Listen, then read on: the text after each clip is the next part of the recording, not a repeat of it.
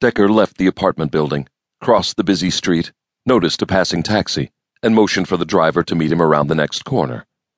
There, out of sight from where McKittrick might be watching from his apartment, Decker apologized to the taxi driver, saying that he had changed his mind and wanted to walk a little more. As the driver muttered and pulled away, Decker went back to the corner, but didn't show himself. The cafe on the corner had windows that faced the main street and the side street. From the side street, staying out of view as much as possible, Decker could look through the side window and then the front window, providing himself with a view of McKittrick's apartment building. Sunlight reflecting off the front window would help to make Decker unobtrusive. Sooner than Decker expected, McKittrick emerged from the apartment building. The stocky man drew a hand through his short blond hair, looked nervously both ways along the street saw an empty taxi, eagerly hailed it, and got in.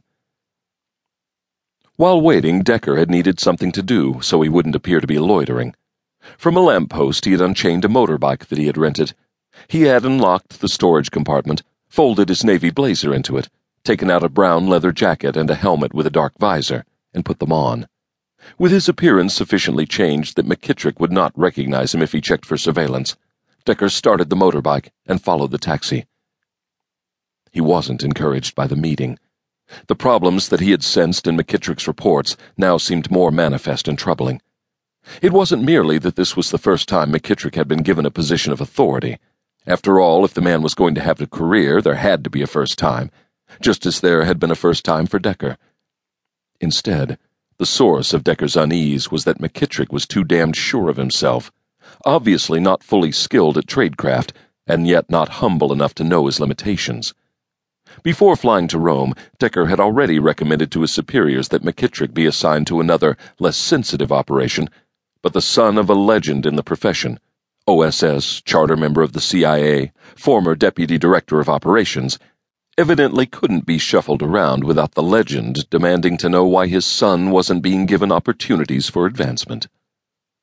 So Decker had been sent to have a look, to make sure that everything was as it should be. To be a nursemaid, Decker thought.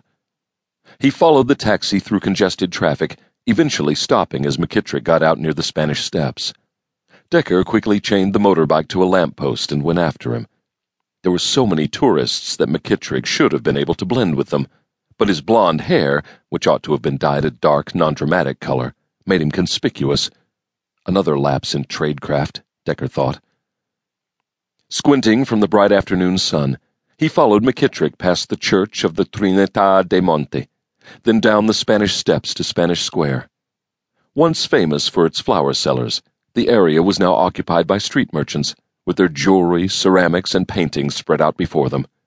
Ignoring the distractions, Decker kept after McKittrick, turning right past Bernini's boat fountain, shifting through the crowd, passing the house where Keats had died in 1821, and finally saw his quarry enter a cafe. Yet another mistake in tradecraft, Decker thought. It was foolish to seek refuge in a place with so many people outside. Someone watching would be difficult to notice. Choosing a spot that was partially sheltered, Decker prepared himself for a wait. But again, McKittrick came out sooner than expected. He had a woman with him. She was Italian, in her early twenties, tall and slim, sensuous, with an oval face framed by short dark hair and sunglasses tilted on top of her head. She wore cowboy boots, tight jeans, and a red t shirt that emphasized her breasts. Even from 30 yards away, Decker could tell she wasn't wearing a bra. McKittrick had his arm around her shoulders. She, in turn, had an arm around his hips, her thumb hooked into a back pocket of his slacks. They proceeded down the Via dei Condotti, took a shadowy side street on the right, paused on the steps of a building, kissed hungrily, then entered the building.